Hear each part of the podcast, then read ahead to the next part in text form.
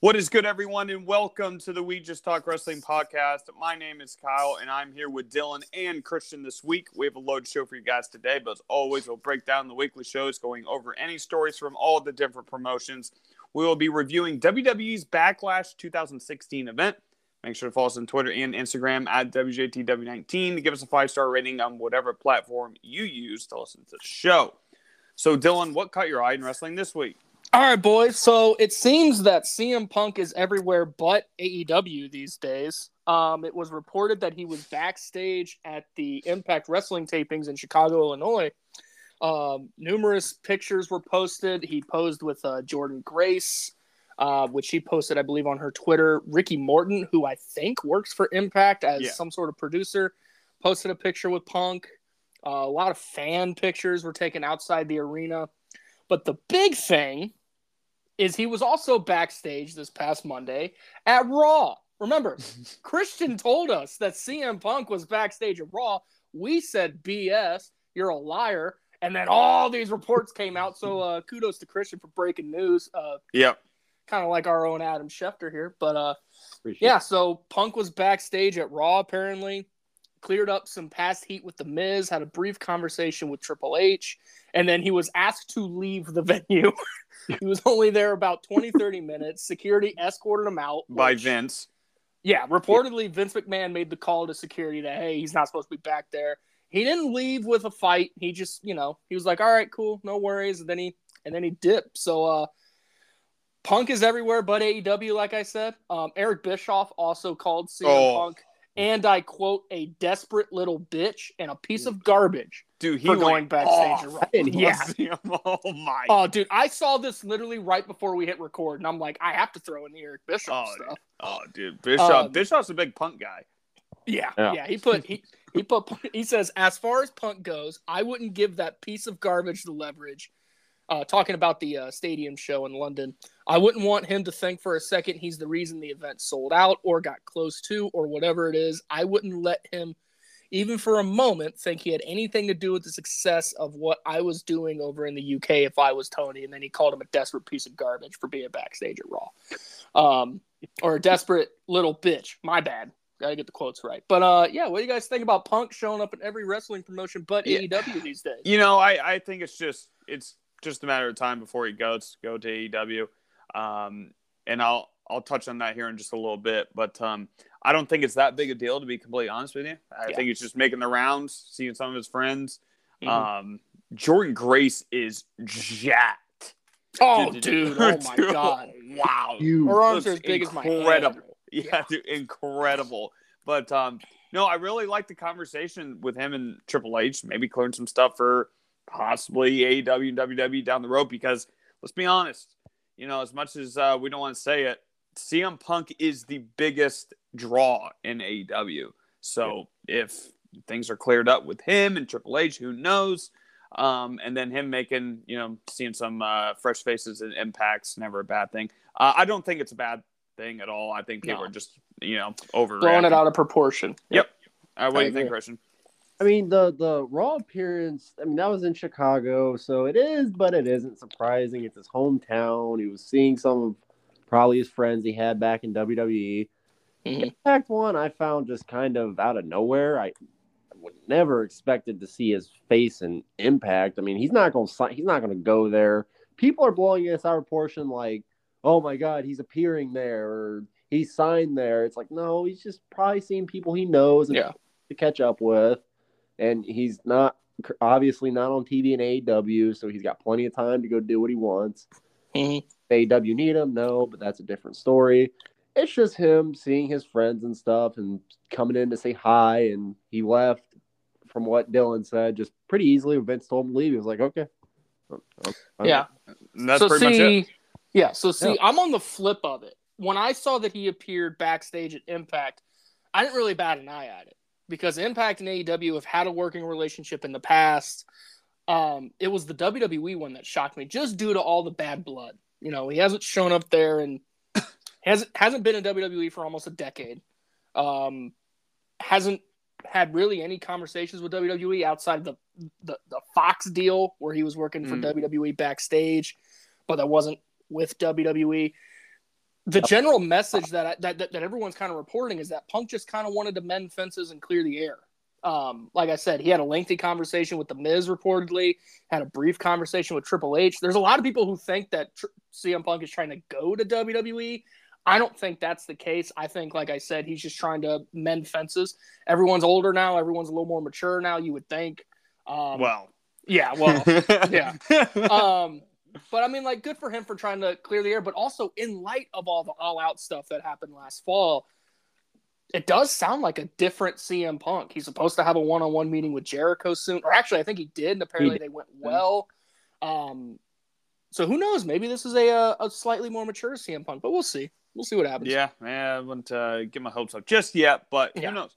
All right, Christian, what do you got? Well, really quick before we move on to mine, people think that CM Punk's one day come back to WWE, and it's just not true. See, yes, he doesn't like Vince McMahon. We get that. But he had more problems with Triple H than he did Vince as wrestlers. So do you really think he'll come back to work under him when he's had a creative? I think if the money's ready, would. Oh yeah, money talks.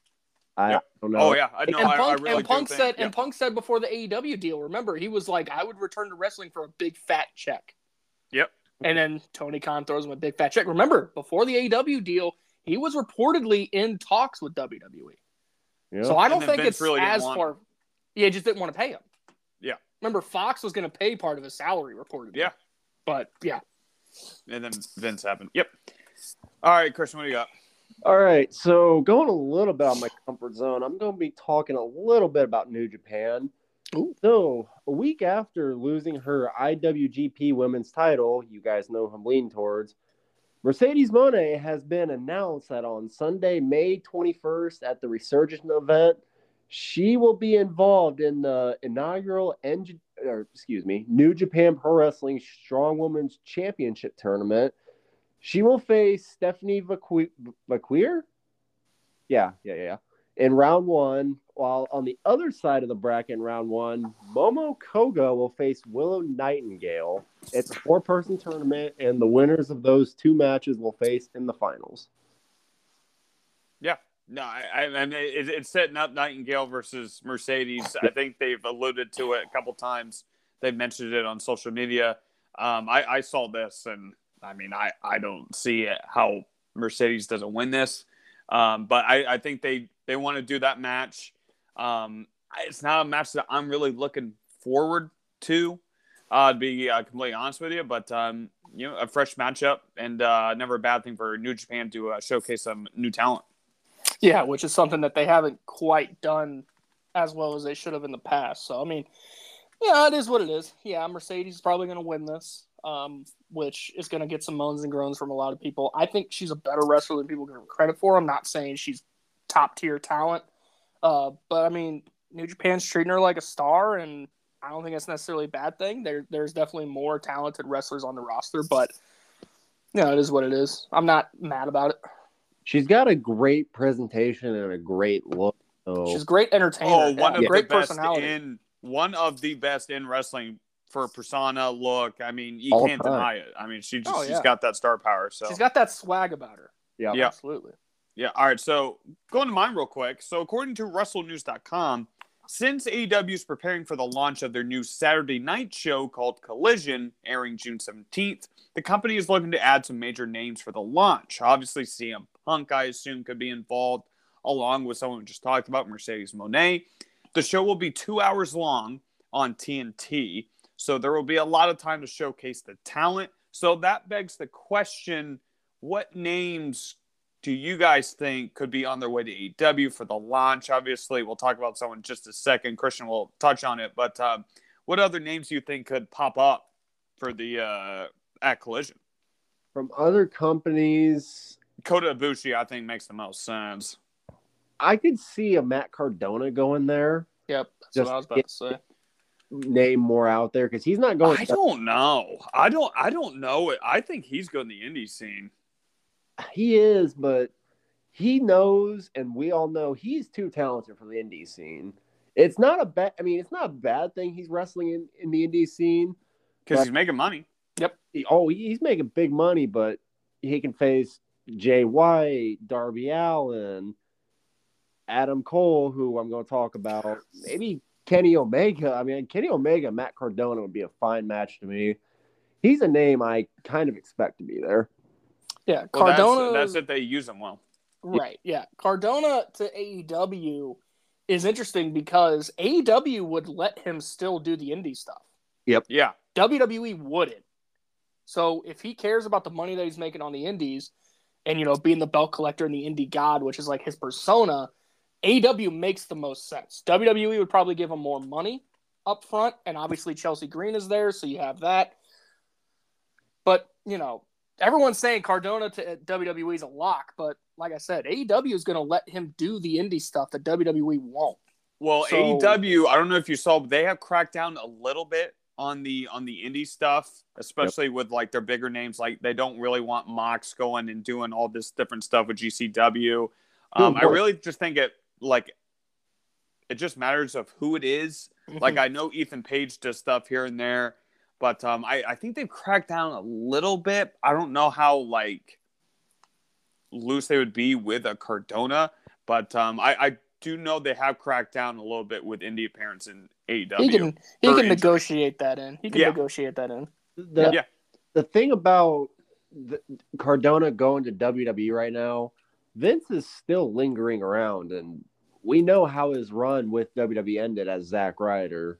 I don't, I don't think he wants to even think about going down that path, especially with Vince lingering around, because there's just no telling. It seems like day after day things are changing. Who's in charge? Who's doing what?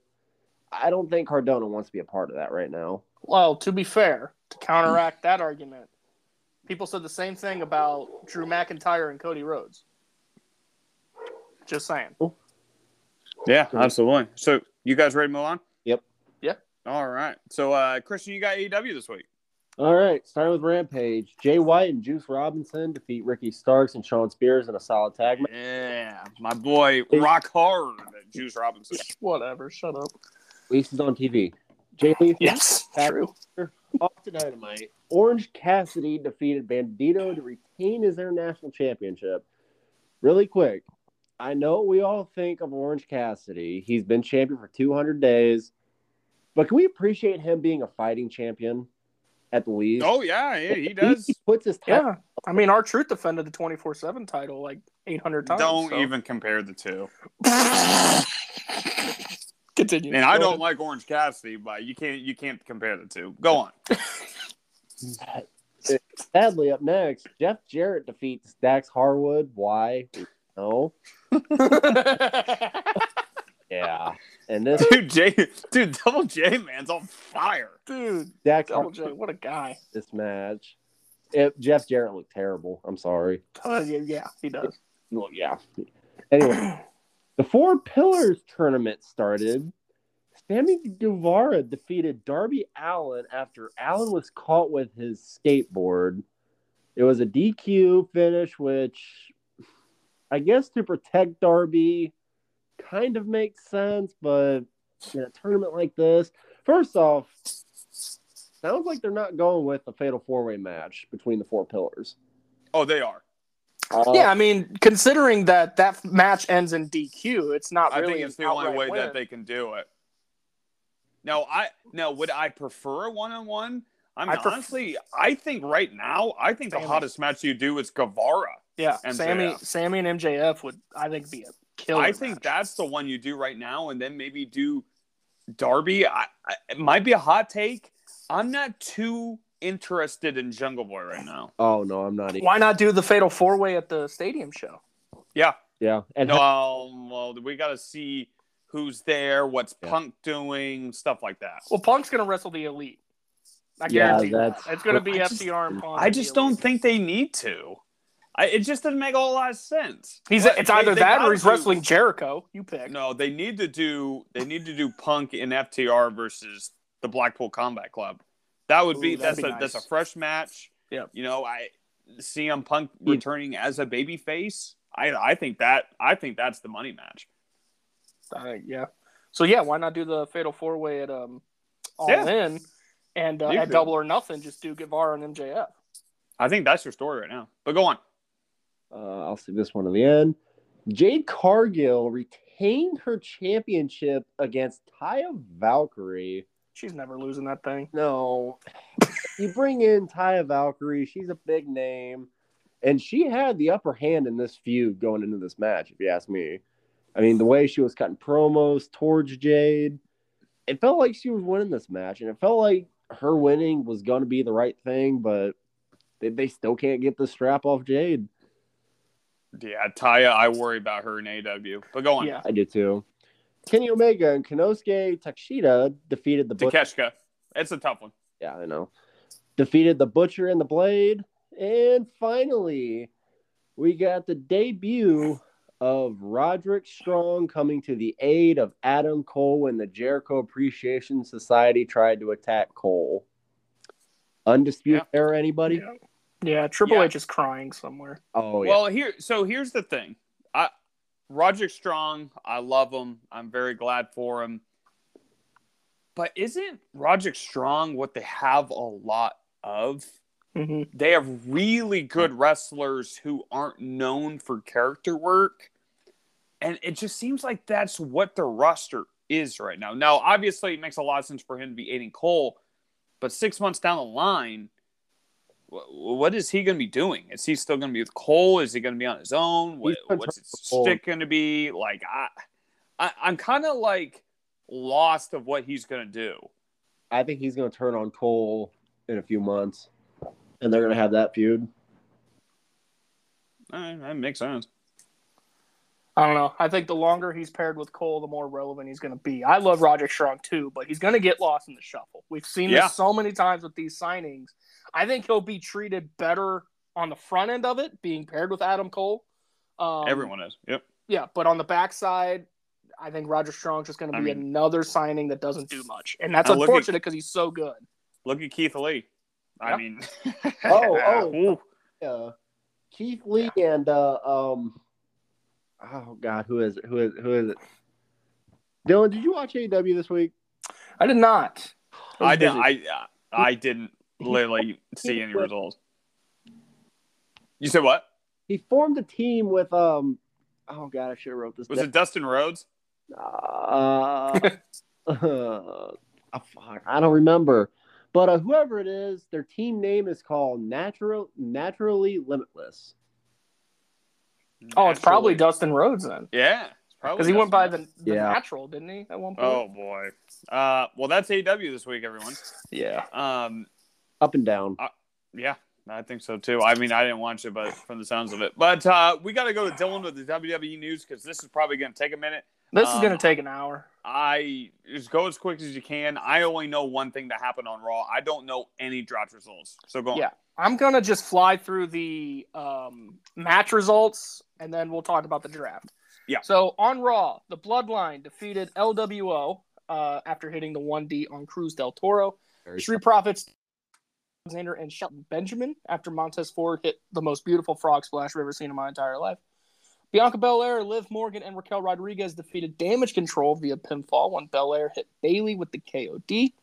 Bronson Reed took out his backlash opponents, Austin Theory and Bobby Lashley, uh, gaining momentum to that title match that I just mentioned. Mustafa Ali defeated Chad Gable in a very entertaining match. Ali, being from Chicago, gets the hometown crowd support. Gable hit a dragon suplex, which is just uh, he's he's just a freak of nature. I hope he picks up some wins in 2023. Uh, Seth Rollins and Omos had a big face to face. Uh, they it, it says they exchanged words, but this was mostly just Seth Rollins talking to Omos, and Omos just standing there looking stupid. Uh, Cody Rhodes and Finn Balor put on a uh, pro wrestling clinic. Uh, Cody Rhodes picks up the win over Balor with the Crossroads. Rey Mysterio defeated Damian Priest via DQ after hitting uh, Mysterio with a chair. Priest hit Mysterio with a chair. Bad Bunny comes out with a kendo stick, beats the living hell out of Damian Priest, and now a match good. looks very good. And a match is now made official. Damian Priest will face Bad Bunny at Backlash in a street fight. But Monday Night Raw was dominated by one headline and one headline only. Triple H said after the draft, wherever Roman Reigns gets drafted, he will take the undisputed title with him, and the opposite brand will be given the brand new World Heavyweight Championship. this has gotten a lot of scrutiny. A lot of people are calling it a participation trophy. I don't think it's a bad thing. I think the Universal title will eventually be just wiped out. It's just going to be gone. They're just going to Mhm. carry the WWE title and call it the undisputed title for a little bit. Um, when Roman eventually drops the belts, I think they'll just carry the one belt. Um, I think the World Heavyweight title. A lot of people say it's a cheesy design. It's probably the best looking belt or one of the best looking belts they currently have. In wrestling. Yeah, this doesn't this doesn't make sense to me because so many fans have been clamoring, "Oh, we need the big gold belt back. We need it back. We need it back." And then they give it back and they're like, "Why are they creating another world title? It's stupid." It's like wrestling Yeah. fans are just wrestling fans. They just won't get over it. But I think the belt looks gorgeous. I think it's the do best too. looking world title that they have. Probably the best looking belt that they have. Um yeah, I think it's going to be really cool. And he said that the uh, the champion will be crowned at Night of Champions in Saudi Arabia. Probably one of the reasons why the name was changed. Uh, on the SmackDown, LA Knight defeated Pete Dunne. That was actually a pretty fine match. I wish it went. Hey, on longer. did did they change his name yet? no. No, Okay. he's still he's still Butch. Um, but yeah, uh, the Street Profits defeated LWO and Braun Strowman and Ricochet. Wait, what? That doesn't make any sense. It was a it was a triple threat tag team match. Yeah, right, right, right, right, right. Yeah, you're right. You're right. Triple threat tag. Uh, Street Profits defeated LWO and Braun Strowman and Ricochet uh, after Montez Ford hits another frog splash on Ricochet. Zelina Vega defeats Sonya Deville via pinfall. Uh, Rhea Ripley tried to attack Vega after the match, uh, but Vega reversed it into a DDT, getting the upper hand on the champion. The OC returns and lays out the Viking Raiders. Oh, Um, the after- OC, just the tag team, right? no, uh, it was uh, Luke Gallows, Karl Anderson, Mia Yim, and AJ Styles makes his return from wow, injury. good, good. I'm I'm so glad for Mia. Good. Yep. And then uh, Kevin Owens and Sami Zayn successfully retain their tag team titles over the Usos in the main Ooh. event. Good. Uh, very, very fine match. Yeah. Wasn't as good as their Mania match, but yeah, but come on. it's still great. So let's go over the draft results here, boys. All right. So, I'm not going to go round to round. I'm just going to say what brand got who. So, for SmackDown, SmackDown drafts Roman Reigns, Solo Sikoa, and Paul Heyman as a package deal. They also get Becky Lynch. They get the Street Profits. Um, they get Edge, Bobby Lashley, the OC, like I mentioned. Um, all four members AJ Styles, Anderson Gallows, and Mia Yim. They get Damage Control and they get Alba Fyre and Isla Dawn from NXT. who's Alba Fyre? They are the tag team champs down there. Alba Fyre. I Was think, her name changed? Yeah, I think it's uh, It's- might be Kylie Ray. yeah. Wait, what? That's Yeah, they- Kay Lee Ray. Yeah, I think she got a name change. Yeah, looks Oh, that's familiar. the dumbest Anyway, name I have ever heard in my life, but hopefully they change that. Go on. Look it up. Uh, and on the Raw side, Raw's first pick was Cody Rhodes, followed by Obviously. Becky Lynch and all of Imperium. Wait, wait, Uh, wait. So where's Becky? I think you said Becky Lynch twice. Where's she going? Becky Lynch is on Raw. Bianca Belair is on SmackDown. I don't know if Okay, I- confused. okay. Um, Imperium as a whole, so um, all three members: Matt Riddle, Drew McIntyre, On The Raw. Miz, Okay. Shinsuke Nakamura, and Indi Hartwell gets drafted to Raw. Ooh. Now those are the um, those are the ones that took place on TV. Okay. Um, then there was on the SmackDown Lowdown show, which is their online show. Um, there were a bunch of other names. I'm trying to pull that up real quick. So on Raw, the Raw uh, Raw gets the Viking Raiders, uh, Erik Ivar and Valhalla. They get Dexter Lumis. They get Candice LeRae. Uh, Maximum Male Models, Natalya, Apollo Crews, Chelsea Green, and Sonya Deville. Um, uh, Zoey Stark and Ooh. JD McDonagh. Ooh. Zoey on- Stark. Ooh. And SmackDown gets uh, Lacey Evans. They get all of Hit Row. Uh, the combination of Omos and MVP, Dolph Ziggler, Mustafa Ali, and Von Wagner.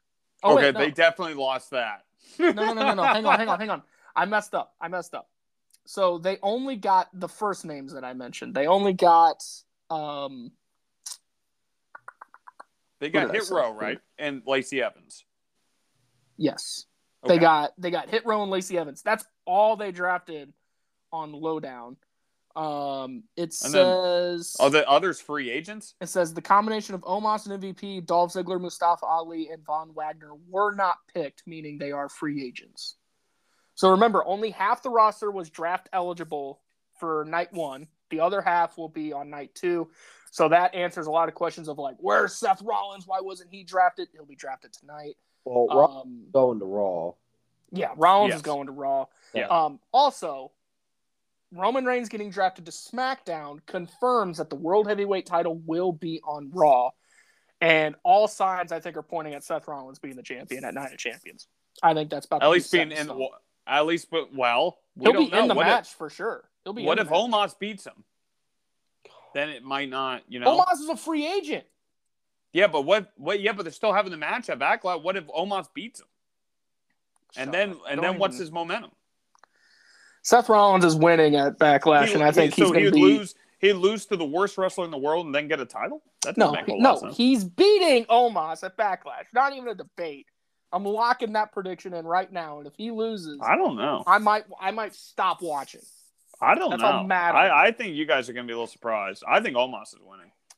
We're gonna have I- an all-out rant if if Seth Rollins loses at Backlash. We'll have to. well, have you know Christian whose call show. that would be. Yeah, Yeah. you know whose call that would be. Yeah, we're gonna have to have Christian on the show. If Seth Rollins loses, we have to make the phone call. but anyway, um, I'd have plenty. those are those are the draft results as of now. Like I said, the second half of the roster will be drafted tonight. Hence Cool. the reason why none of Judgment Day was mentioned. Uh, Seth Rollins, like I said, Everyone else, basically. yeah, basically everyone else. Um, and there's also going to be some more NXT draftees, most likely. I venture to guess probably Grayson Waller might get his name called tonight. Mm. Uh, but super stoked for Indi Hartwell going to Oh. Raw. And then it sounds like, um, like I said, Lumis and LeRae were already drafted to Raw. yeah, that is perfect. Uh, Gargano's going there too. Yeah, I mean, Gargano yeah. wasn't draft eligible this past week. He will be Okay. tonight. Uh, so I suspect Gargano's getting drafted to Raw, and they're going to form all four of them together again, which will be With the way. super super cool. Yeah, hundred percent. Oh, dude, some of those segments. Oh, Were gold. but anyway, that's what I got from WWE this week. No. a lot to unravel there. I think the most underrated one you said was Zoey Stark. I, dude. Zoey So I remember seeing her. She was a black and gold girl that went to 2.0. I think she dominated 2.0 and was really getting her footing in black and gold. I think this is someone you can really build the roster around. Like this, I, I think she's a million bucks. Her and LeRae, whew, that could go really, really well. But um, I, I'm really excited for you know everyone, and um, I'm hoping, you know, maybe they use Mustafa and Dolph and like a putting over other talent on each show. Um, just because I, it doesn't seem like they have a lot of plans for them. So just, you know, Dolph would be on Raw, take a loss. They could go to week, you know, NXT. or they could go to NXT. I mean, I mean, neither guy needs it, but you know, Yeah, They could give NXT, another, uh, NXT is not drafting anyone. Their roster is draft eligible though. Um, so put Omos not. on there. I, I agree with you. I think that's a smart move. I mean, I, I no, honestly, I think I, I just don't know how you can look at him and say he's ready for the roster. I, I just don't know unless Yeah, I no. unless I'm missing something. But Omos but, might uh, be world heavyweight champion come Saudi Yeah. Arabia. maybe. But um, we're going to be uh, we're going to be going quickly to the Indies this week. Are you guys ready? yeah. All right, so this week I'll be highlighting Raging Pro Wrestling based out of Green Bay, Wisconsin. Highlighting some of the action, starting with Casey Lennox beat Brooke Tanner with a roll up. Misa Kate defeated Leslie La Moneca to win the RPW Glamour title. Garrison Creed beat Aaron Arsenal with a big running knee. And in the main event for the RPW Women's title, Heather Reckless took on Tiffany Nieves. This match was dead even, but you could tell early on that the length of Tiffany could be a factor in this contest. A set of arm drags by both until Reckless unloads chops in the corner. Tiffany connects with a crossbody. I just love how even this match was.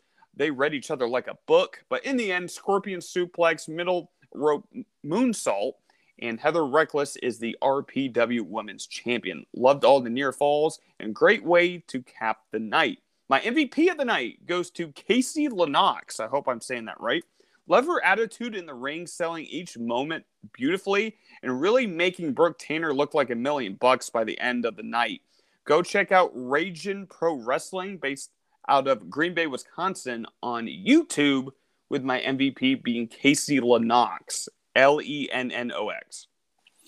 Awesome, awesome stuff. We'll be sure to tag the promotion and Kyle's MVP on social media like we do every single week. So you guys give them a like and a follow. Promotion's based out of Green Bay, Wisconsin, which is Title Town, USA. We're winning the Super Bowl again this year after a banger draft that we had. you want to place a- a bet on it? Yeah, no, what a joke. Put your, Um, put your bank account on it, Dylan. Yeah, put your bank account on it. Yeah. I'm still upset. Anyway, let's get back to wrestling. Uh, but awesome stuff, like always.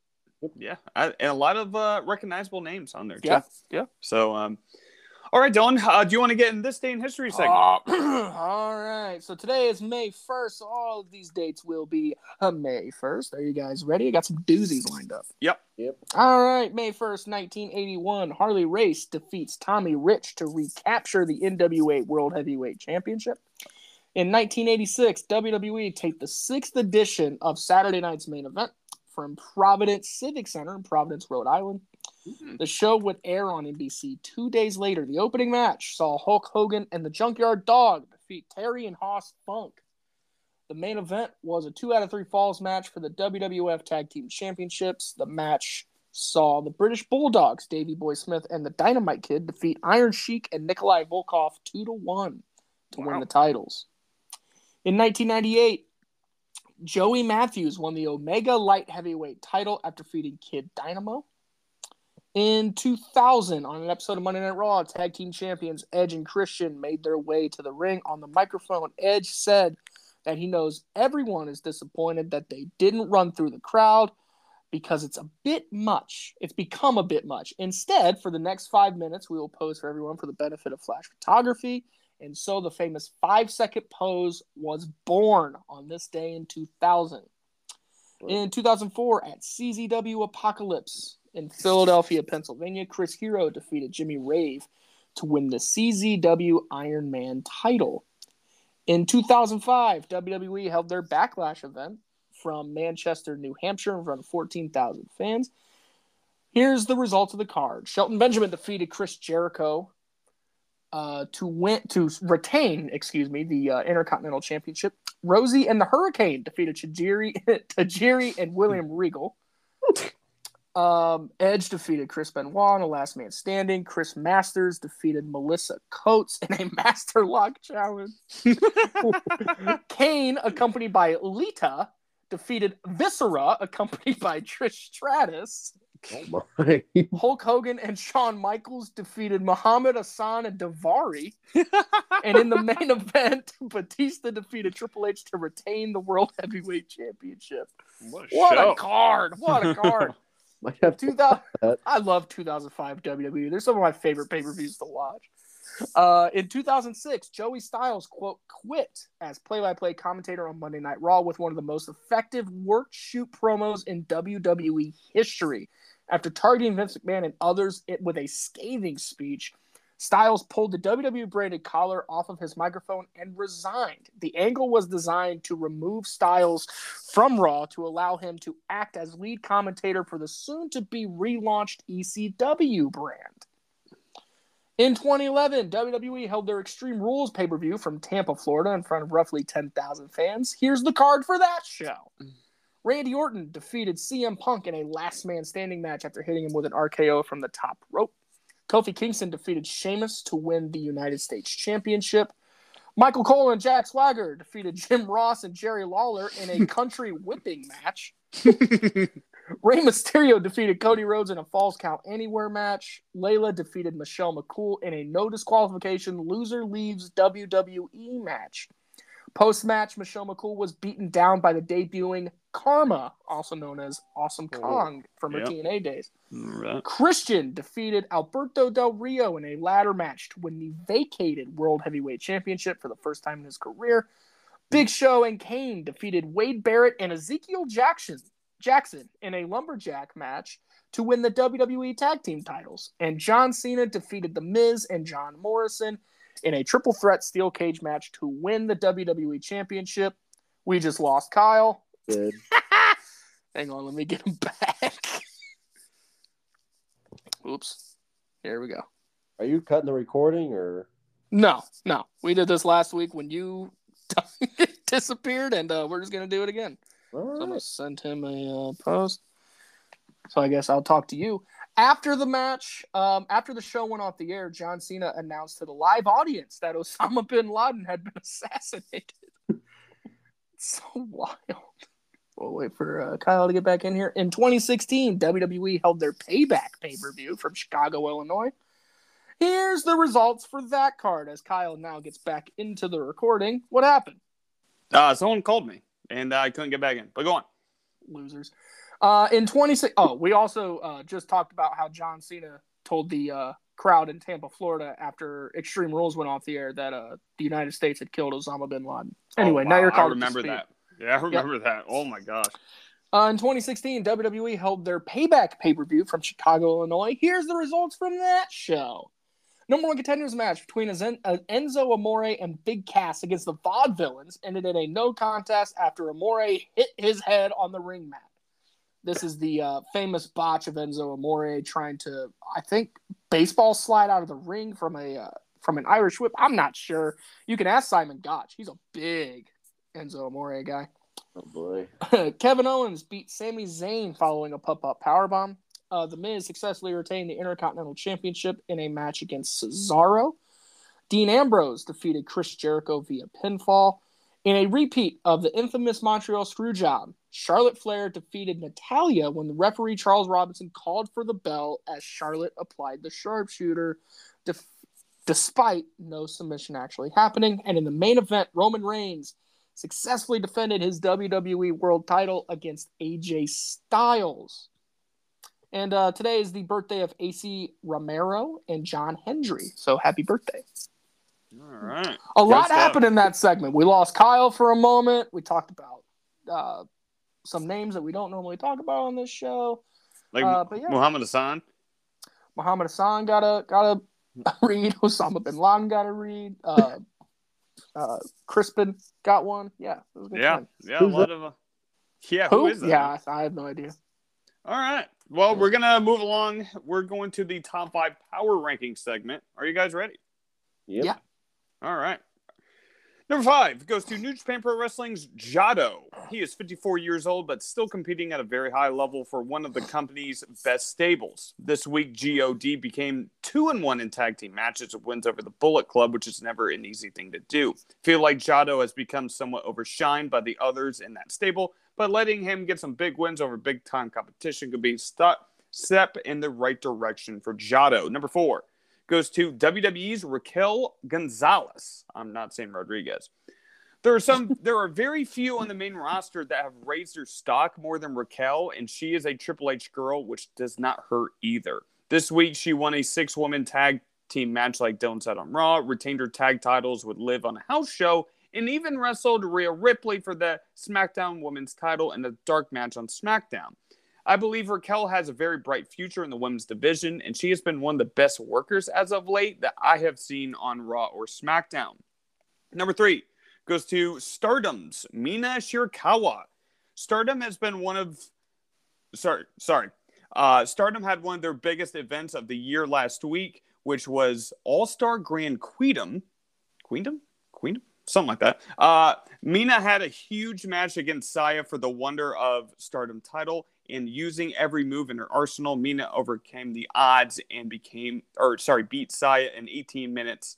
Mina has been on my radar and someone who has been very, very good as of late. Her moveset is one of the very best in wrestling. Look for Mina Shirakawa to get a big push from the company and get more shine as well. Number two goes to Stardom's Mayu Iwatani. Mayu had one of the biggest matches of her career last week um, because of her opponent was Mercedes Moné. I have not watched this match full through, but what I have seen was Mayu carrying Stardom on her back yet again and making Mercedes look really good in a style she's not used to. In the process, she won the match and won the IWGP Women's title. An overall shocking result. Many thought Mercedes would hold that title for a while, but yet another title for Mayu becoming one of the most decorated wrestlers in the industry. But number one goes to Stardom's Tam Nakano. I sound like a broken record at this point. Nakano is one of the most talented wrestlers in the entire world and someone who it's really easy to cheer for. She has a charm about her, physical kicks. She brings the best out of her opponents. This week at Grand Queendom, even over the Mayu Mercedes match, she was the main event as she challenged Julia for the World of Stardom title. That turned out to be one of the best matches of the year. Nakano captured the title in 24 minutes. Please go watch her stuff if you've not already, because Tam Nakano is a star and she is ready to explode. So Tam Nakano is number one this week. And sorry, I got another call halfway through. You're popular right now. I'm not gonna lie. I'm a little shocked you had a uh, a full Power Five considering the uh, vacation you went on. I didn't know if you. Yeah, I was up till uh, but, uh, dude. I, I was up till about two fifteen doing this. Yeah, you flew in late and then. uh Hey, shout yeah. out to Kyle though for yeah. uh, for uh, putting together a full show on probably very minimal. You worked today too, didn't you? Yeah, I think I'm on four hours. What a what a psychopath! That shows how Kyle's committed. So uh, shout out to you. Yeah. So three stardom names this week. It doesn't shock me with you though. No, but uh, that event was really good though. So go check out some highlights if you're not already. But all right, everyone, it is now time for our WWE Backlash 2016 reactions. As always, we'll break down every match and give a grade at the end. This event was taking place September 11, 2016, in Richmond, Virginia. They did a really nice 9 11 tribute as well. Uh, really enjoyed that. This backlash was the first brand exclusive event held since No Way Out in 2007, and the mm-hmm. first Backlash event since 2009, I believe. This was a SmackDown exclusive event, as we saw Baron Corbin beat Apollo Crews in a pre show match. TJR Wrestling gave this a seven and a half out of 10. So let's see if we agree. You guys ready? Yes, sir. Do it. All right. So I also do want to say that this was the first SmackDown Live event too, I believe. Mm-hmm. Yep. So um, I did want to put that in there, but so we start with Shane McMahon and Daniel Bryan. Just a quick promo, thanking the crowd, getting everyone ready for the night. I do want to let everyone know that Mauro Ranallo, JBL, and David Otunga are on commentary tonight, and we get right into the first match. Wow! I actually really like them throughout the night, but we'll get into that more. Becky Lynch versus Alexa Bliss, Naomi, Carmella, Natalya, and Nikki Bella in a six pack elimination challenge match for the inaugural SmackDown Women's title. Action starts quick, and we get a Becky Naomi sequence. Big kick to the shoulder by Naomi, head scissor by Carmella, Natalya tossing Carmella around ringside, Alexa taking control of the contest, and her heel mannerisms were top tier. Sunset flip to Nikki, basement dropkick to Bliss, and Becky regains momentum. Full Nelson bomb by Naomi. Nikki and Carmella exchange strikes. Alabama Slammer by Nikki. Superplex power bomb spot by Natalya was Ricky. Really cool. This is awesome. Chance also came in. You love to see that. Love the aggressiveness by Bliss. Huge knee to Lynch. Twisting sunset flip by Alexa, and she is showing out early. A lot of storytelling in this match as well, which is really enjoyable. Outside springboard splash by Naomi. Superplex Buster power bomb and Alexa Bliss is eliminated. Huge forearm off a springboard by Nikki. Naomi taps out to a figure four way. Uh, that was probably one of the worst tap outs I've ever seen by Naomi. Inverted backbreaker by Nikki and Natalya. And Natalya is eliminated. Carmella rose up Nikki right away, so she is eliminated. So we have Carmella versus Becky Lynch. Bex Plex by Becky. Love the intensity of Becky uh, she locked in the Dis-arm-her and Carmella taps. So Becky is this first ever SmackDown Live or SmackDown Women's Champion. Going in, I did not think this would be great. I wasn't like excited for it, but this mm-hmm. turned out to be really entertaining. I did wish they spaced out the eliminations a bit throughout the match. They did a mm-hmm. lot of unique moves. Everyone got their chance to shine. Becky looked really strong. Also, a bit of storytelling inside the match between Carmella and Nikki. This was not perfect by any means, but I thought every woman got their time to shine, and kudos for a very fun opener. Uh, Christian, what'd you think? Yeah, I thought the action here was actually really good, especially at the beginning. I mean, quick action through and through. Alexa Bliss, I think she should have went down to the final two. I was really enjoying what she was doing, especially at the start of the match. I don't know. She was eliminated a little too early. The rapid eliminations that came towards the end, I kind of agree, but I think the match had set its set its point to that point to where I don't think it hurt the match too much. And Becky winning, I mean, come on, we all knew that before the match was starting. And Mhm. she felt like the biggest star out there, and she was. I love the gimmick. I love this gimmick. Yeah, yeah, I do too. Yeah, this was the Irish last kicker Yeah. Yep. Uh, of Becky Lynch. Yeah, I thought the I thought the match was actually better than than it was gonna be going in. I thought before the eliminations the match was great. Then the eliminations kind of rushed. It felt Mhm. like to me, like like like you guys said, but I thought the match itself was very good. I thought Carmella actually looked pretty well here as well. Mhm. Um, losing to just a roll up though is kind of cheap, but whatever. Um, but Becky Lynch picks up the big win, big baby face at the time too. This was before her big ascent to the top of the card, so it was cool to see her get some shine here. Yeah, and a very different gimmick than what we're used to Yeah. nowadays with Becky. But uh, would you guys give it a five, starting with you, Dylan? Um, I went three point one actually. I thought this was actually a very good match. All right, Christian. I went 3.2. I went 3.3. So uh, we're all around the same there. Uh, we cut to a segment where Bray Wyatt beats down Randy Orton backstage, and we go right to the action. The Usos versus the Hype Bros, Mojo Rawley and Zack Ryder, in a second chance tag team match to determine who will face Heath Slater and Rhino for the inaugural SmackDown tag team titles. Chad Gable was injured, so it set up this match. Mojo cutting the ring in half in a big backdrop to Jey. Ryder tags in, big splash for one count. Jimmy gets tagged in and starts the beat down for the heels. Big double kick by the by Ryder. Missile drop kick off the apron, and Mojo absolutely obliterates the Usos on the outside. I really like the Usos keeping Ryder on the outside of the ring on their side, so there would just be no way for a tag. Really smart psychology there. Backbreaker into a headbutt by Jimmy. Loved how JBL said on commentary, they just do not make mistakes as a team.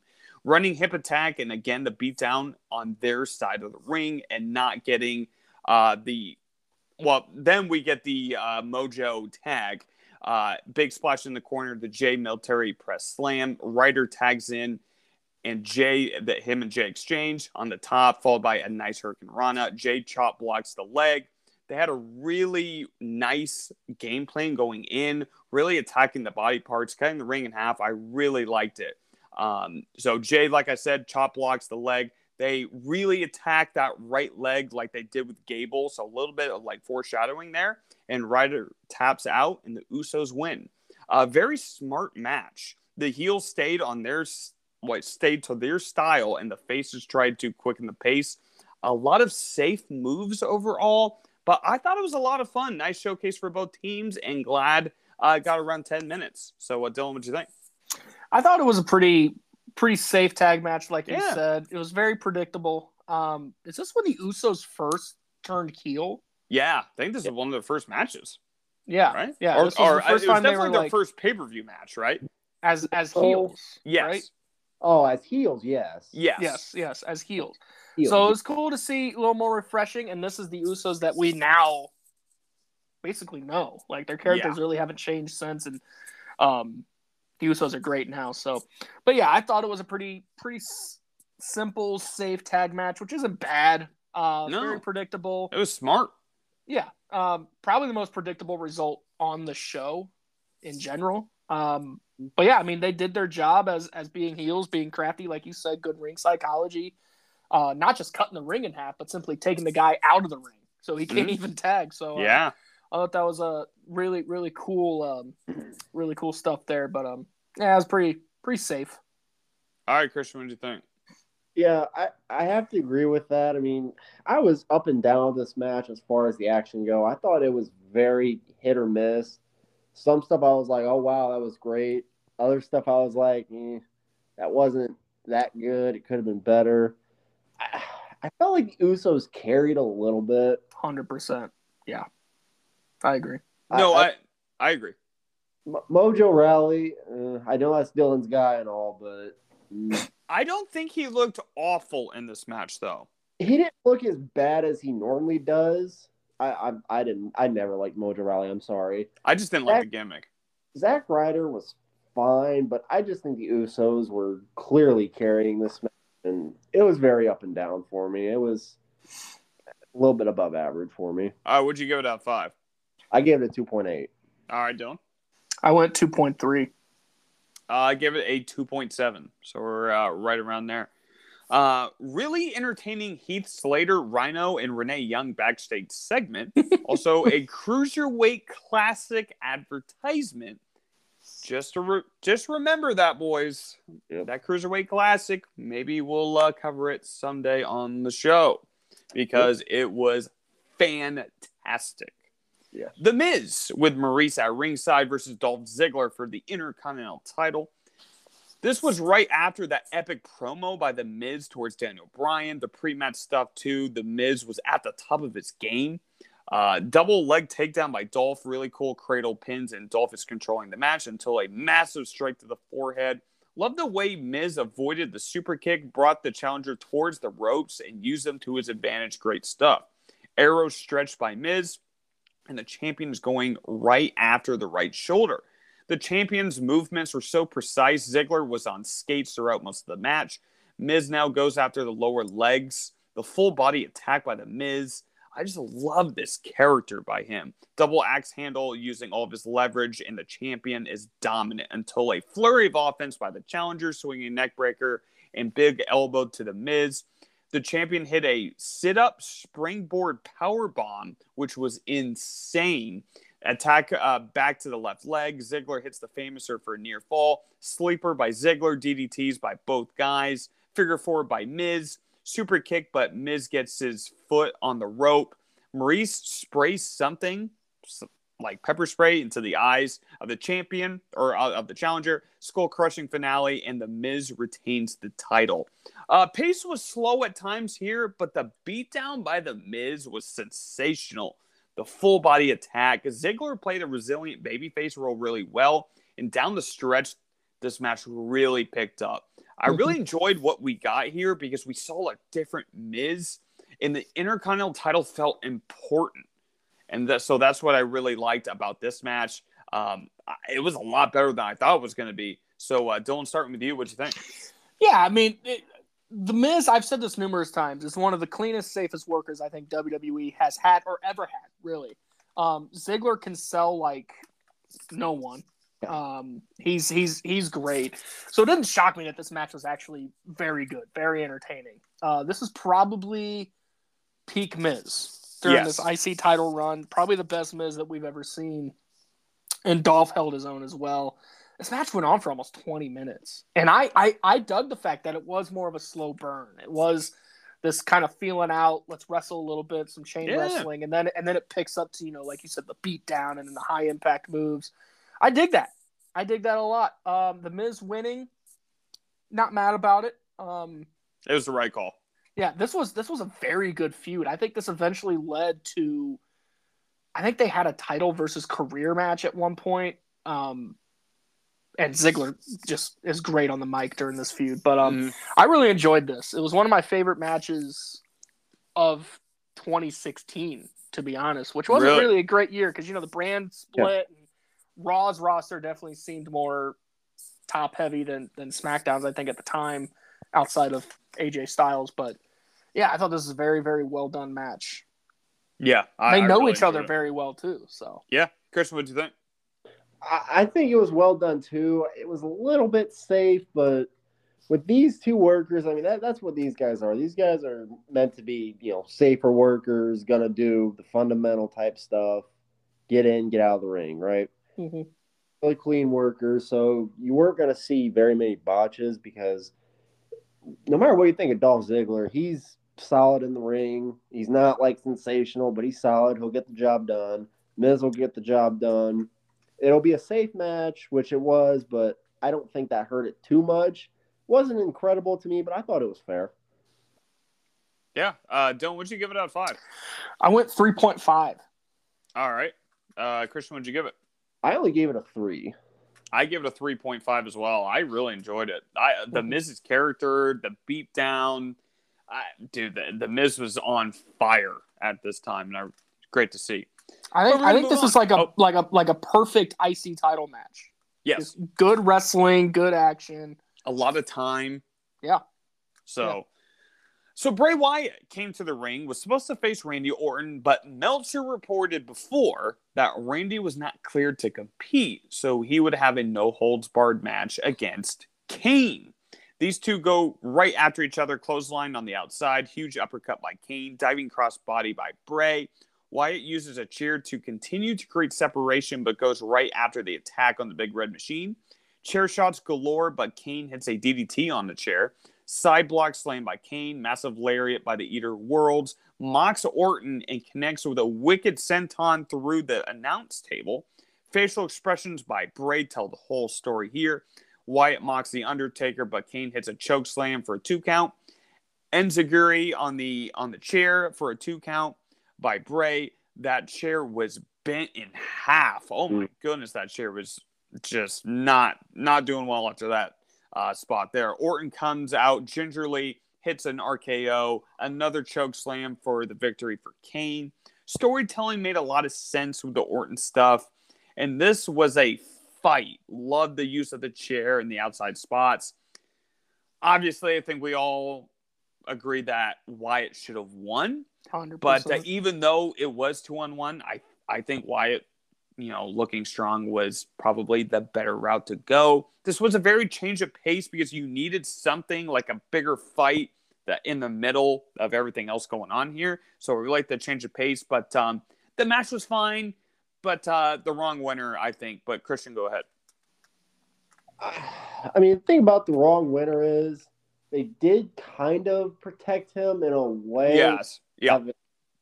So I don't think it hurts him that much, but a win here for Bray, I mean, especially against Kane. How old is Kane to this point? God knows he's like 70 years old. Right? so I mean, it doesn't help the fact he lost to Kane, but I mean, it protects them with the fact Orton came out. I, it, this was a physical match, though. yeah, was a very physical match.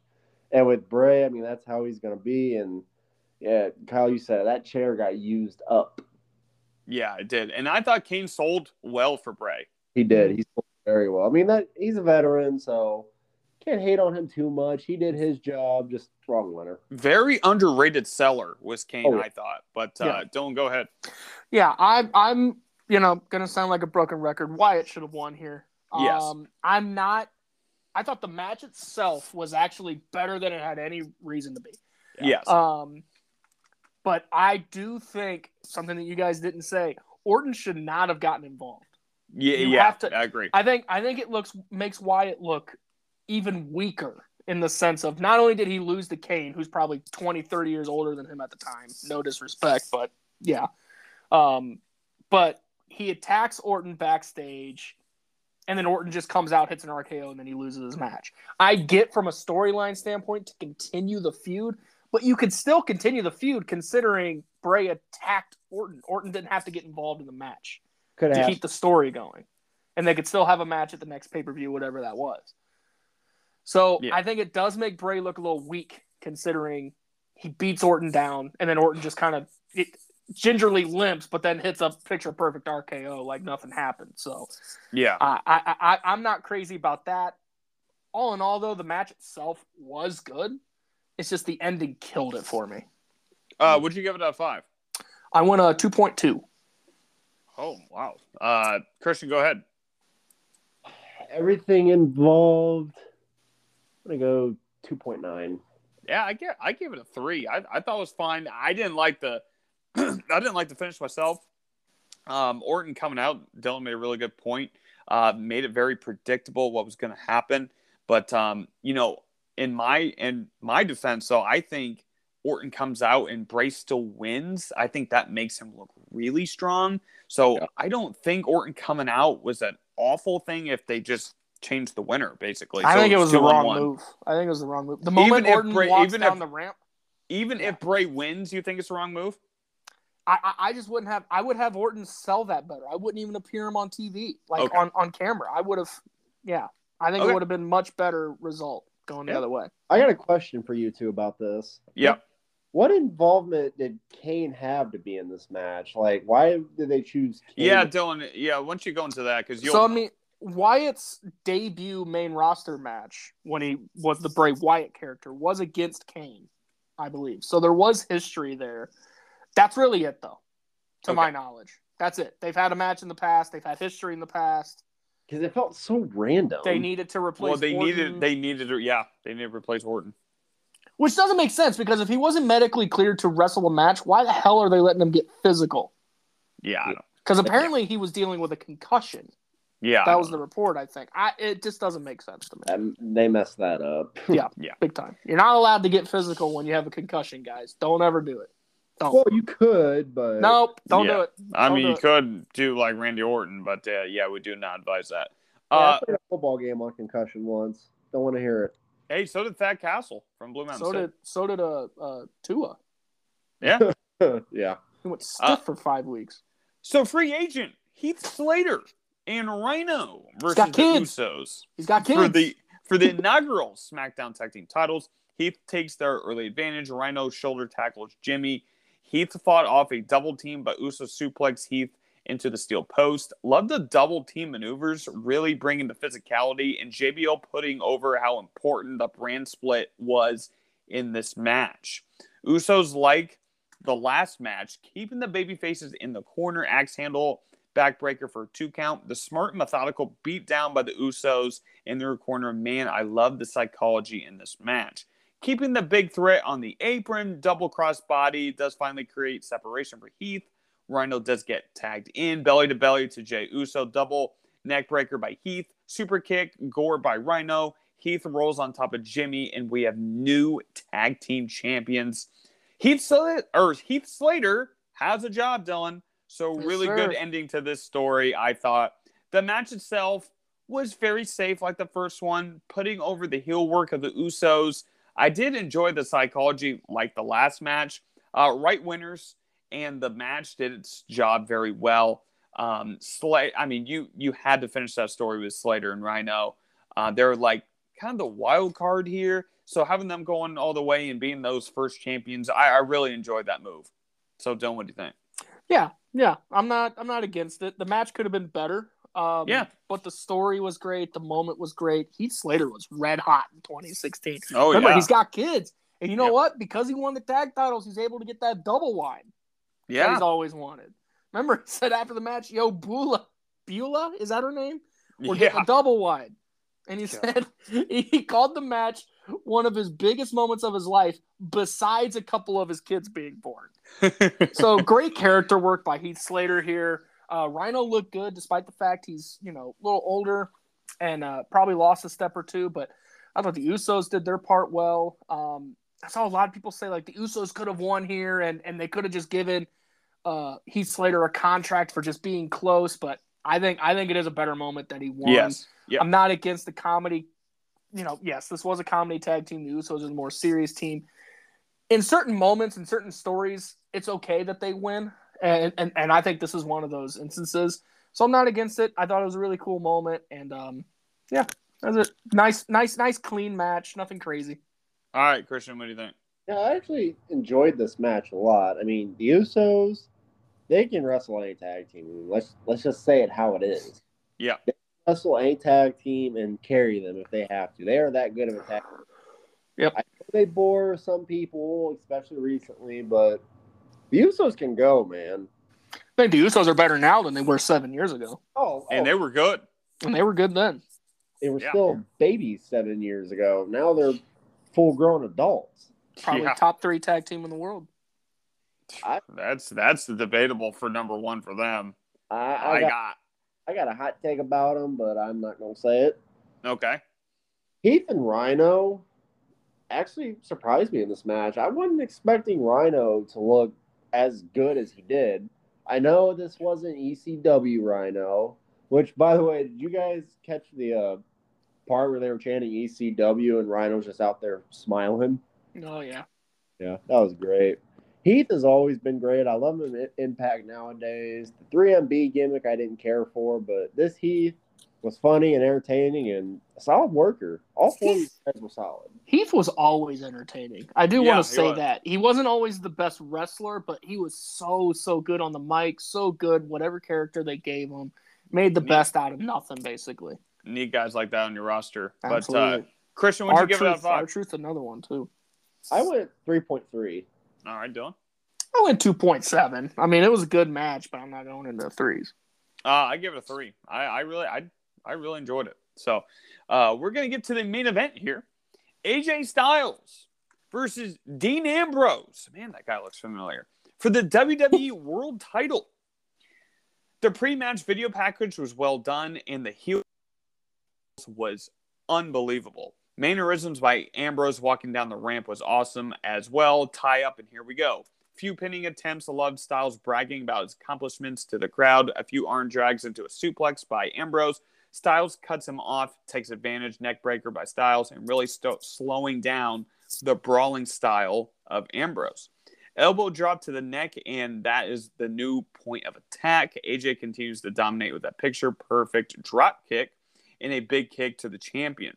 Very smart selling by Ambrose throughout the match, and AJ will not give him a second to breathe. The commentary also was excellent throughout this match. Mm-hmm. The story here was that Styles is just one step ahead until Ambrose connects with an avalanche belly to back suplex on the top.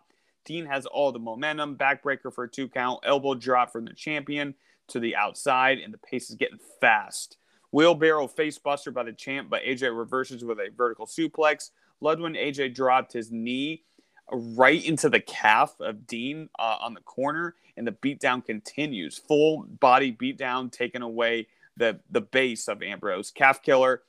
Dean reverses by driving AJ's head into the canvas, then catapults him into the ring post. Love how quickly Dean attacked him, tried to get him back in the ring, uh, and win it with urgency. Just the little things. Uh, Ushigoroshi by AJ, spin out powerbomb for a two count, and these two are pulling out all the stops. Springboard 450, Dean reverses into a neckbreaker, suicida, then a big axe handle over the barricade. These two continue to give their last burst of energy. Ref gets knocked down with a and then a low blow by Styles. Styles clash, and we have a new WWE champion. The path, the sorry, the the pace was slow at times. I, I really enjoyed this match. AJ attacking the body parts as Dean was trying to brawl and fight his style. Very back and forth. The title also felt super important, which it needed to be. Uh, I really enjoyed this title match. So, Dylan, what'd you think? Yeah, I thought it was a great match. Um, probably the best Dean Ambrose match, Uh, yeah, uh, singles match since I believe he wrestled a match against Triple H at, at that year's Roadblock right before WrestleMania. oh, that was that was- fantastic. That was another killer match. Uh, Ambrose was red hot at this time. Uh, very over with the crowd. The issue is that he wasn't a great world champion, something that he learned to do better later in his career. no, he was not a great, and He that, was- that does have something to do with booking as well. Yeah, yeah. I mean, it's just it's just a shame, uh, to be honest, because he was, like I said, so red hot. Just wasn't a great world champion. Poorly booked. I believe his first title re- defense was against Dolph Ziggler. No disrespect to Dolph, but I don't think that was a true main event Mhm. world title match. Um, so giving the belt to Styles here, definitely the right move. In 2016, Styles is arguably the best wrestler on the main roster, outside of, I mean, you could debate Seth Rollins, Finn Balor, who was hurt at this time, at, at- Kevin Owens, but It was Styles is up. Yeah, Styles is up there. Probably the best one that they had in 2016. Um, so it's the right move to put the belt on him. Being a heel character too, I, I I think it freshens things up a little bit. I love a heel champion. A lot of people don't. I love a cocky, snarky heel. Um, and especially one as good as Styles, it just makes the most sense. You know what I mean? When Yeah. he says he says I'm the best performer, and then he goes out and proves it. I love heel champions like that. So giving him the belt was great here. Um, the match itself, very clean, very crisp. Two very good workers. Um, and like you said, the world title felt very important here, um, as it should. Main events the show, like it should, and uh, great match all around. Christian. what do you think? I think this main event was the perfect storm. Uh, Mhm. You got all types of storytelling. The action was great. I mean, AJ Styles working on uh, the knee of Dean Ambrose. I almost said Jon Moxley, but uh, and him slowing down the pace to really work on the knee and wrench the knee because that was that was kind of another story in this match that Dean was kind of gimpy or what? What they say? They said I don't know. They said he was dealing with something about his knee, and Styles was slowing the match down to work on it. I thought that was great storytelling. Styles has always been one of the cleaner workers in the world. Hundred percent. Maybe never, maybe never the number one worker in the world, but hmm. but pretty darn close. Yeah, top ten, top five, top three on some people's list. I don't put him that high, but you know that's food for another day. This match is, was really well rounded. Dean held his own. I'm glad they gave the title to Styles, and this was his uh, debut year in WWE too, right? Yep. Yeah, 2016 for a Rumble. Mhm. But uh, yeah, this match was. It wasn't flawless, but it was close. It was really well done. I thought it was phenomenal. No pun intended. But uh, I, I enjoyed the pacing of the match. I enjoyed the action we got. Really well done by these two. What'd you uh, give it a five? I went four point four. All right, Dylan. Yeah, I was at 4.3. I was at 4.3 as well. Uh, really, really good main event, and um, and that closed the show. So, uh, Dylan, would you like to give your final analysis, grade out of 10, and then your match of the night? Yeah, I'm not super crazy about brand exclusive shows. Um, this one I think was a success. There was This definitely felt some different. Yeah, yeah. There was definitely I feel more filler than I think people are are, are commenting on, especially you know around then. Um, but the important matches felt important. The IC title felt like like a, a true prize. The world title felt like the world title. Tag titles, nah, you know, I I, I like the story, but you know, could have had a better match there probably. Good storytelling, I think, throughout the night. You know, with the with the Orton injury and and you know, like I said, Styles winning the title, which was a big deal. His first first title in WWE. The guy who never seemed like he was ever going to go to WWE wins the major prize. I thought that was really cool. Um, the one thing I will say about brand exclusive shows, they were much more digestible. This Yes. ma- the, the night only went about two and a half hours. I Six think that's- matches. Yeah, I think that's perfect. Six, seven matches, two and a half hours. I think it, each each match got time to breathe a little bit. I think the shortest match was only 11 minutes, which was, I believe, the uh, the Kane Wyatt match. Yep. Still not bad pacing. Um, so all in all, well paced night. Definitely some filler there, but you know, first first show of the the brand exclusive shows in 2016. Couldn't ask for a much better night, to be honest. I think it was a good start. All right, Um, Christian, what'd you think? Oh, sorry about that. You still going? Oh no, no, no. Go ahead. Coming into this uh, pay per view, I didn't have that high of expectations or hopes. I seen the card. I was kind of like, eh, I mean, there, there's going to be some safe booking here. A lot of the matches are going to be safe. But I was like, let's let play out. Let's see how it does. The matches, as far as action went, weren't bad. No. and and the, sto- the storytelling was there for most of the matches. That that six woman match, I, didn't have any high hopes for. I thought it was just going to be a bunch of meh work, but I it was one of the matches I really enjoyed, and Yep. the that hit. I thought it was a very decently well done night. Some things I could do without, but that's every pay per view in today's world. Even I thought it was a very fair night. I actually enjoyed it. No, I did as well. Um, one thing about the brand exclusive pay per views, it it allows you to go deeper into your roster. So Mhm. you got to use some names that we wouldn't see when it's you know both brands in one. So that's what I really like about the brand exclusive pay per views. It really allows new faces to show, which I'm really excited for. Well, we're hoping Triple H runs everything and it They goes may smooth. they may bring but- brand exclusive shows back. I heard. And I hope Possibly. they do that. I really hope they do that because it will give a Candice LeRae, Mia Yim time to shine. As of now, you know, you saw all of the women in that match. So um, I, I was really impressed by by them in that match. I honestly like I thought the tag team titles felt important because they had two matches for it. They had a semifinal. They could have done SmackDown, but they said no, we're gonna do it here. So you know that tournament really meant something. Now you know the gimmick with uh, Heath Slater and Rhino. I get it; it was a little comedy, but um, I still think they tried for it to feel important, and I think they succeeded in some ways. Um, and even the Bray match, dude, if, if Bray won, I mean, I we're having a different story of this being a very very high grade. Yeah. Um, but I, I I really enjoyed the night. Um, grade out of ten. I'm I'm gonna go right out of seven flat. Uh, I I think it was really good. Um, you know, there, there's some things I would have changed, but you know, I'm not complaining too much. It, it really felt different, and the commentary team was absolutely sensational. I thought David Otunga was great, and um, and we all know how good Mauro is, which um, Christian will get when we get uh, deeper into NXT Black and Gold. But um, I really enjoyed it, and my match of the night obviously was the uh, main event. But uh, Dylan, what was your uh, grade out of ten? Yeah, great out of 10. I'm with you. I'm right at a 7. I thought it was a very clean night, uh, somewhat safe, uh, which isn't always a bad thing. No, Uh, match of the night definitely goes to the world title match. However, I do want to give uh, even more shine to the IC title match. I can't get over how how clean that match was. Yeah. Um, So definitely an honorable mention there. I do want to say this about brand exclusive shows. So yes, I'm not a fan of them, but that's because I think they've been done poorly in the past. I don't think the rosters have been as deep in the past. Yeah. If they do it now, I think the rosters are much deeper. I think there's it's not so much top heavy.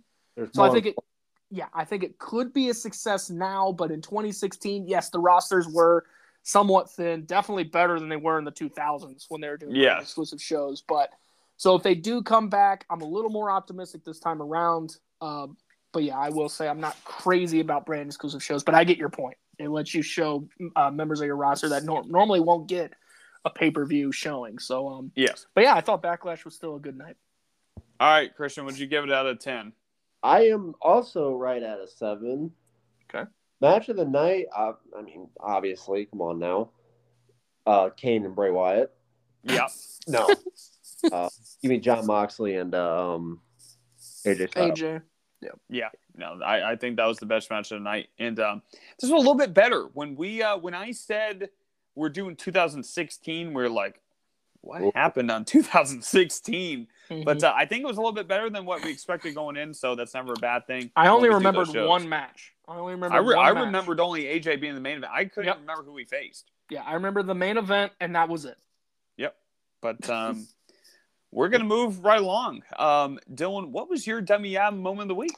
So my dummy out moment of the week goes to uh, AEW, and this is going to be a little bit of a conversation after I get to why it's AEW. Oh. Um, so it was reported that AEW, um, let me see if I can get this right. The April 28th show of Rampage was reported that it brought in 394,000 viewers. Um, it oh wait, was that the last one? Yeah, this past Rampage. Oh, I got. They, Yeah. they, I think they said two oh Yep. is this what you're going into? Correct. Yep. Oh, So my you're bad. right. Yep. Um, later on, it was em- re-emphasized that the night actually only did 298. So the already low rating was actually even lower than originally reported. So my question to you guys: AEW has Dynamite, Yep. which draws decent numbers. Granted, it's on Dynamite's on TBS. Yes. Yes. Um, so it's not on a super major network. Um, so that factors into ratings a little bit. So we have to keep that in mind. It's not like it's on Fox or ESPN or whatever. Um, and now they have Rampage, which does not do good numbers at all, it seems like. And now they're going to add a third weekly show, which is going to be two hours on a Saturday, which isn't Collision. the, what, yeah, which isn't the best night to put a weekly show on, considering think of all the stuff that happens on Saturdays. You have WWE runs pay per views now on Saturdays. The UFC runs their pay per views on Saturdays, which always do big numbers despite being super fucking expensive. Um, and all the major sporting events are on the weekends. So you're going to put a weekly show potentially going up against these major events that are going to happen. Is AEW backing themselves into a corner by having too much content? Well, Now- I, I think it's. Oh, go ahead. Go ahead. I was gonna say, remember when Monday Night Raw launched in 1993, they didn't start SmackDown for six years. Yeah. This will be AEW's third weekly show in four years, Mhm. if because Dynamite launched in 2019. We're in 20, yeah. So three shows launched in four years when it took WWE, who had been around a very long time, by the way, before Raw even started. It took them a significant amount of time to even think about doing a sec- second weekly show. WCW ran into an issue with this where they had Nitro, it was successful, and then they tried to do Thunder and it sucked, and then it was just is AEW backing themselves in a corner by having too much content? Well, I think the what they have to do first is they just need to cut uh, Rampage. I think that's the easiest thing to do. I cut Mhm. that. Not at a great time slot either. 10 I p.m. on a Friday. for it. Yeah, yeah, 10 p.m. Friday. Who's actually watching that? I know, work early have- Saturdays. I'm not watching Rampage. Yeah, exactly. Yeah, and especially Dynamite. They don't load the shows. There's not a, a lot of like advancing stories that we care about.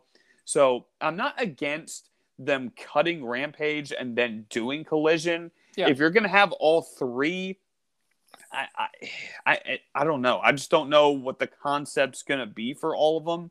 Um, now they have a roster where you know they can definitely showcase three shows Yeah. because it's deep. Not a lot of people get uh, that time to shine. So I'm not against a two-hour one. I don't love the Saturday time slot, but you know, I, there's people like Kip Sabian uh, that need some time, that need some TV time as well. So um, I'm not against it if they cut Dynam or sorry, if they cut Rampage. I think that has to go because I- that is just yeah. not working. I agree with you. Christian, what do you think? Well, my thing about it is this is the best example I can think of about the Saturday Night Web show. We're all football fans here. What are we going to watch on Saturdays in the fall all day long, including night? Exactly. I just, Yeah. I, I just don't think Saturday's the right day. Why not do it on a Thursday? As as big of a wrestling fan I am, I'm an even bigger football fan. So I'm going to watch the football over the wrestling any day of the week. I know that's not everybody. Not everybody's interested Well, in it.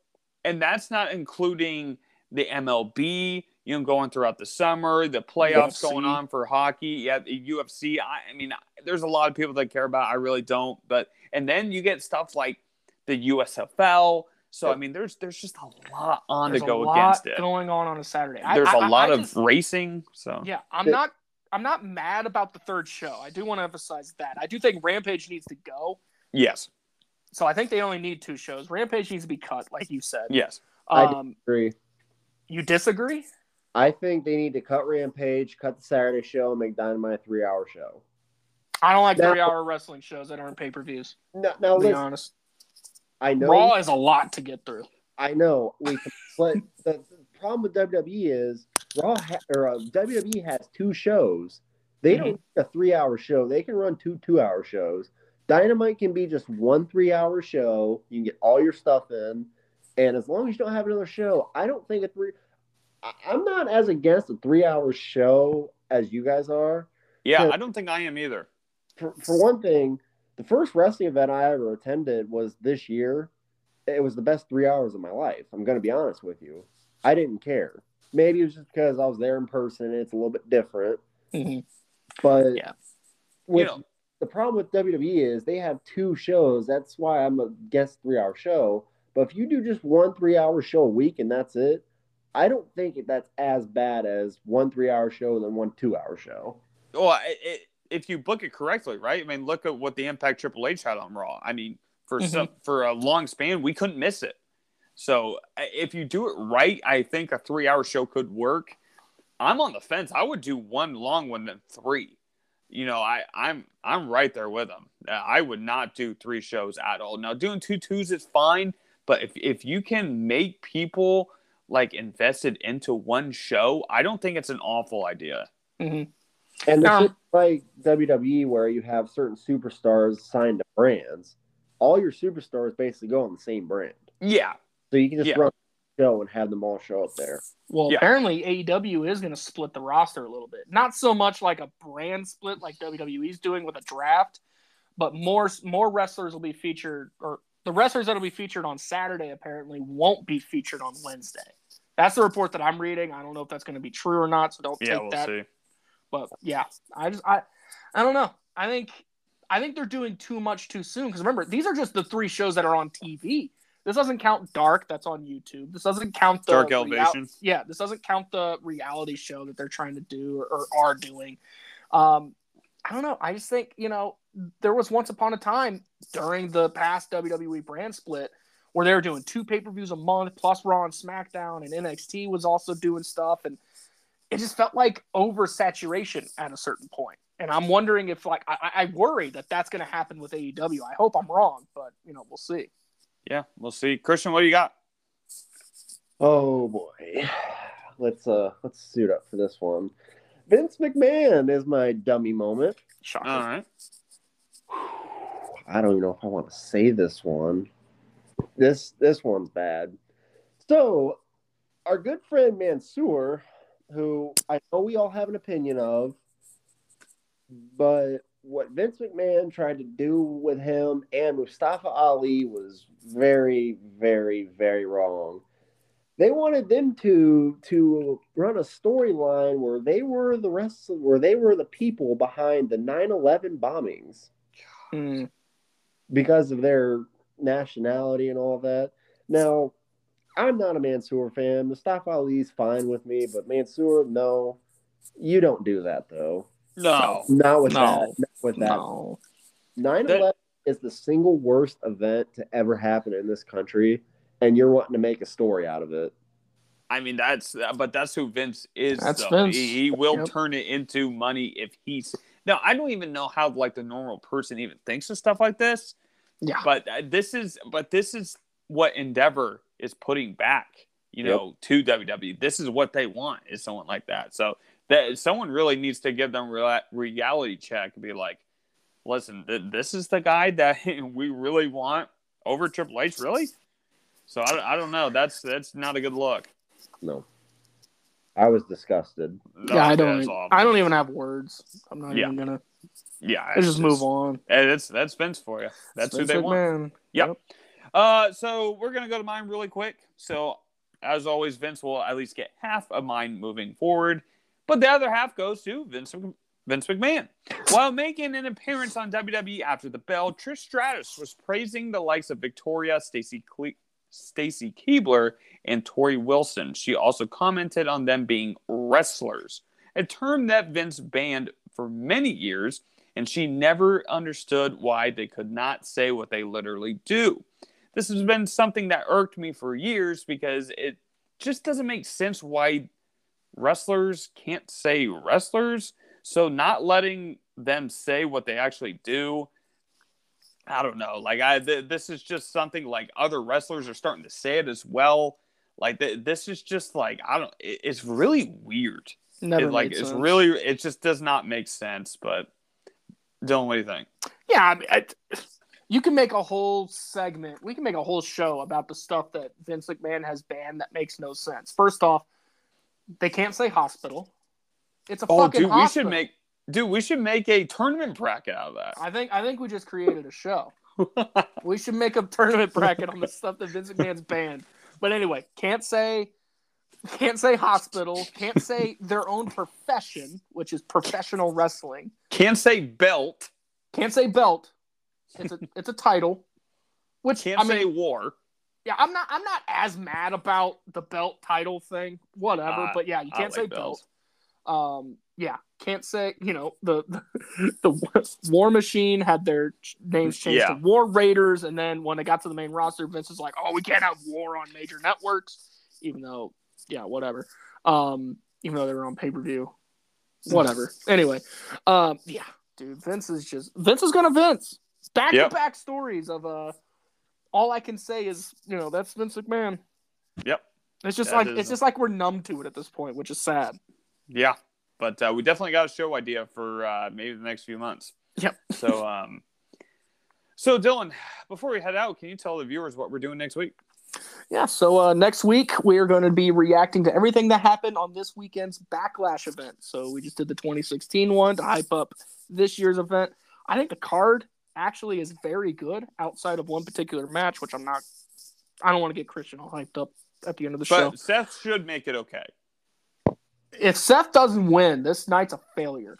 Sorry. I don't know. I, I, I, I've been looking at betting odds. I know it doesn't really matter, but Omos is the favorite. Anyway, yeah, so we'll be talking about what happened at Backlash, and hopefully it's a positive show, Dude, not not us ranting. yeah. But yeah, yeah, that's what we're doing next week. If Seth Rollins loses, Christian has to be on the show.